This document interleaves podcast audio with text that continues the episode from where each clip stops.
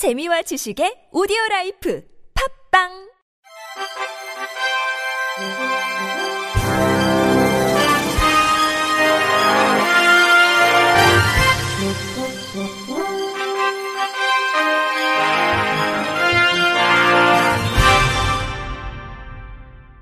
청취자 여러분 안녕하십니까? 8월 22일 화요일 KBS 뉴스입니다.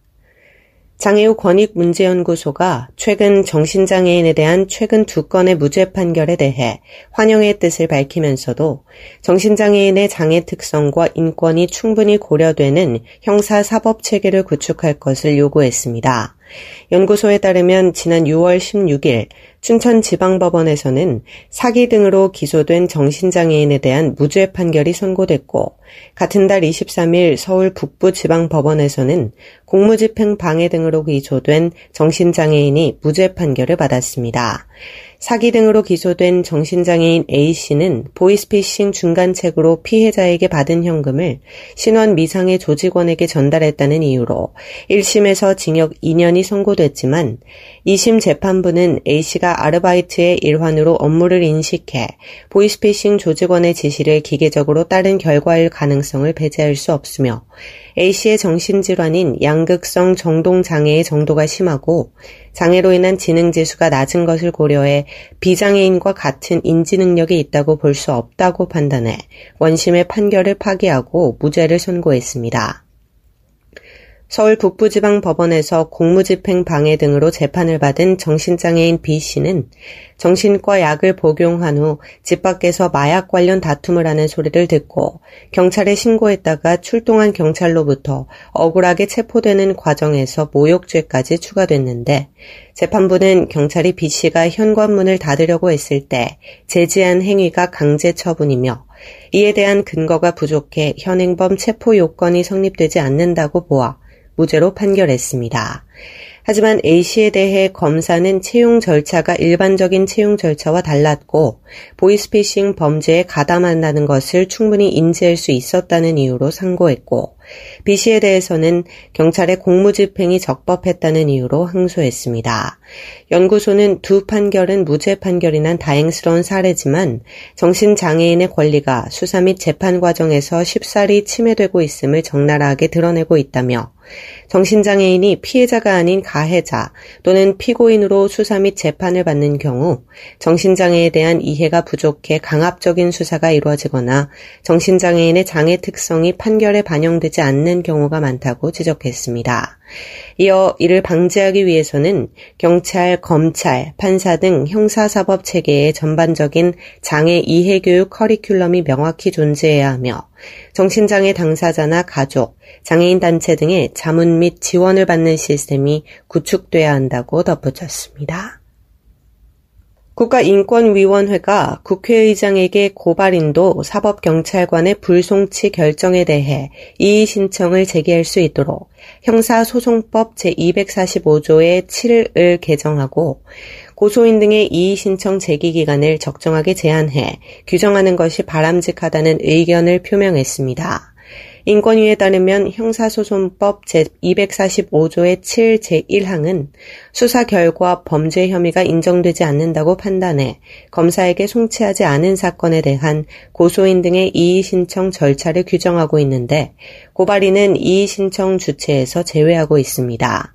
하지만 피해자를 특정하기 어렵지만 사회적으로 중요한 고발 사건이나 의사표현에 어려움이 있는 사회적 약자에 대한 범죄 등에서 피해 구제가 어려워질 수 있고 사법경찰관의 불송치 결정에 대해 이의 신청을 할 수 있는 기간을 규정하지 않아 피해자의 지위가 지나치게 장기간 불안정하게 되는 부작용이 있다는 비판이 제기되어 왔습니다. 인권위는 사회적 약자가 피해자인 사건에서 고발인을 이의 신청 주체에서 제외한 현행 제도가 직간접적으로 피해자의 권리 보호에 부정적 영향을 미치고 있음을 보인다며 사회적 약자의 권리 보호를 위해 고발인의 이의 신청권을 보장할 필요가 있다고 설명했습니다.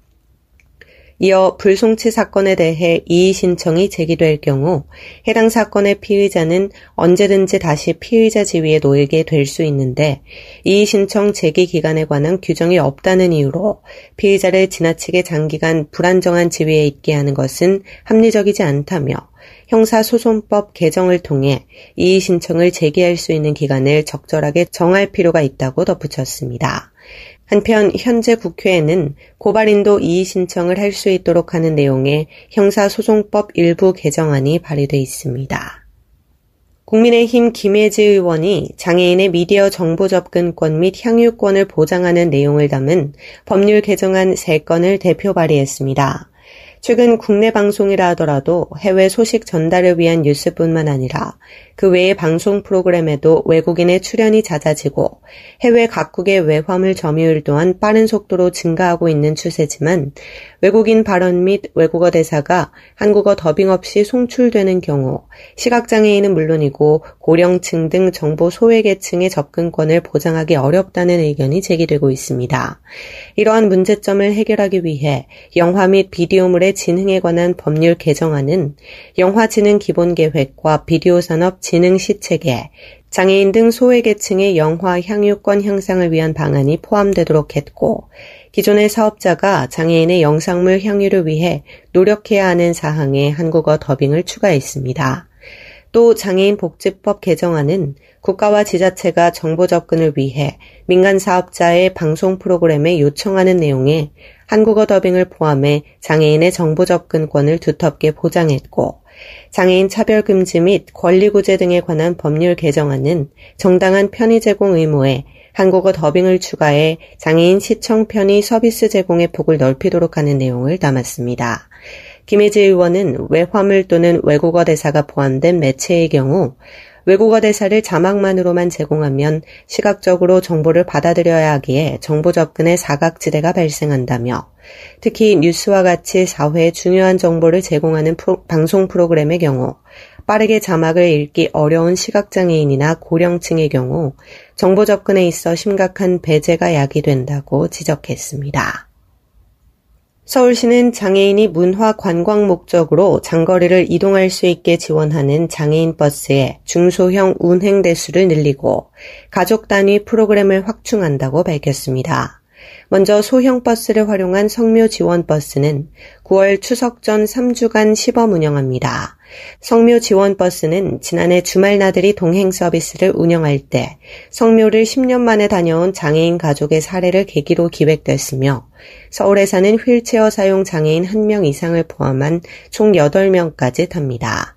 서울 시내 명소를 순회하는 전세버스인 동행시티 투어버스는 10월부터 주 3회 운영하는데 운영 지역은 도심 고궁 코스, 한강 코스, 야경 코스로 세 가지 코스 중 한 가지를 선택해 이용할 수 있습니다.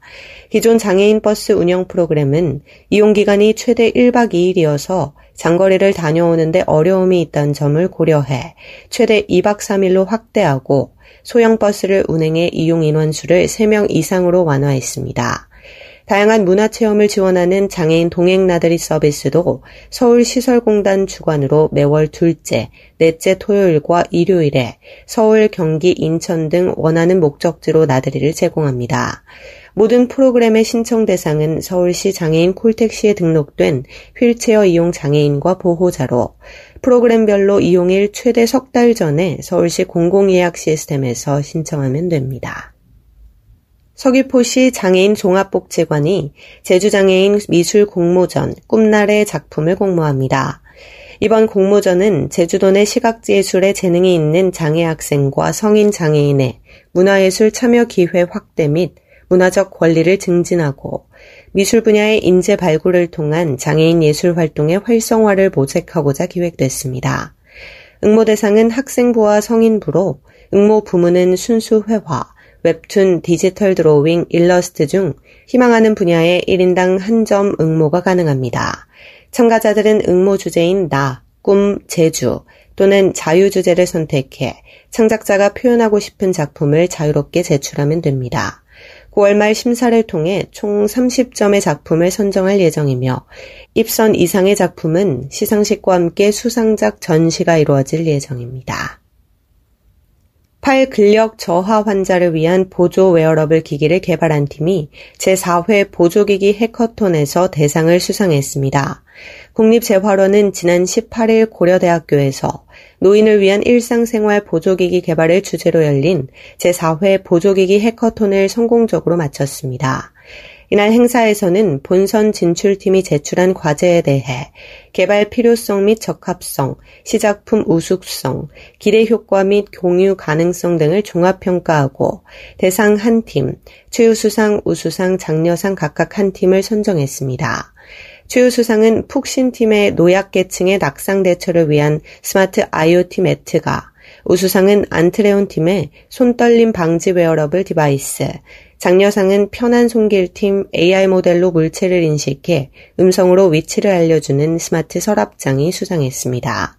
국립재활원 강윤규 원장은 보조기기 hackathon을 통해 노인 일상생활 보조기기의 인지도를 높이고 우수한 보조기기를 개발하게 된 것에 대해 매우 의미 있게 생각한다며 노인, 장애인 수요자 및 개발자 간의 네트워크를 형성해 보조기기 연구개발 열린 플랫폼의 효율성 및 효과성을 계고하고 수요자 중심의 보조기기 제작 문화가 확산되길 기대한다고 전했습니다. 끝으로 날씨입니다.